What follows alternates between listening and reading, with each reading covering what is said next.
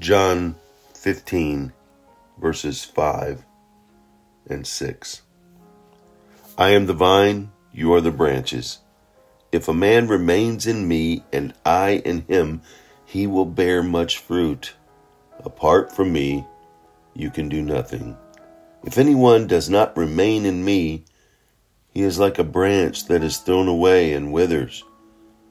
Such branches are picked up, thrown into the fire, and burned. Right here in the middle of Jesus teaching on the vine and the branches, he comes to this this fact, this this truth that if a man remains in him and he in us, we will bear much fruit. Apart from him, we can do nothing. Apart from God, we are useless. We are like a branch that withers.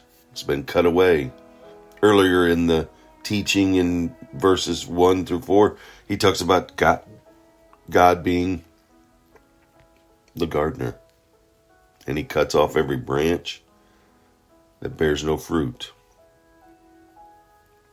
Also, the pruning process of a gardener allows for the branch that is connected to thrive. Many people try to be good, honest people who do what is right. But Jesus says that the only way to live a truly good life is to stay with Him like a branch attached to a vine. Apart from Jesus, our efforts are unfruitful. Question for you Where are you receiving your nourishment? Hmm. Are you receiving your nourishment in the life offered by Jesus, the vine?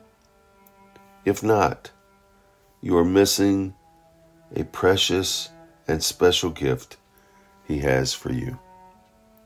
And the reason He's left us here is to be His shining light, His city on a hill. And the only way we can do that is to stay connected to Him. That's a conscious choice that we all have.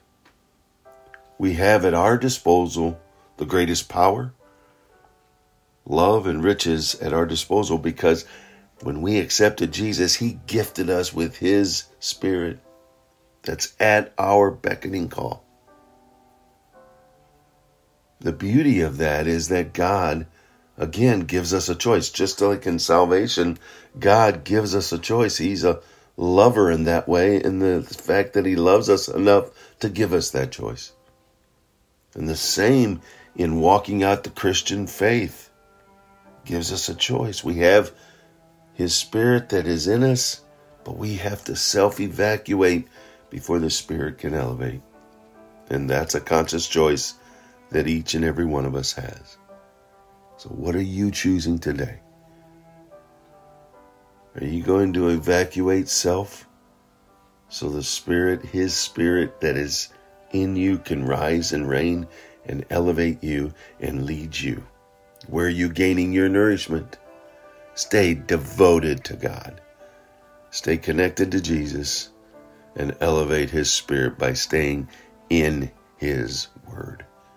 Praying often and staying within the counsel of other brothers and sisters in Christ. He did it. Let's do it.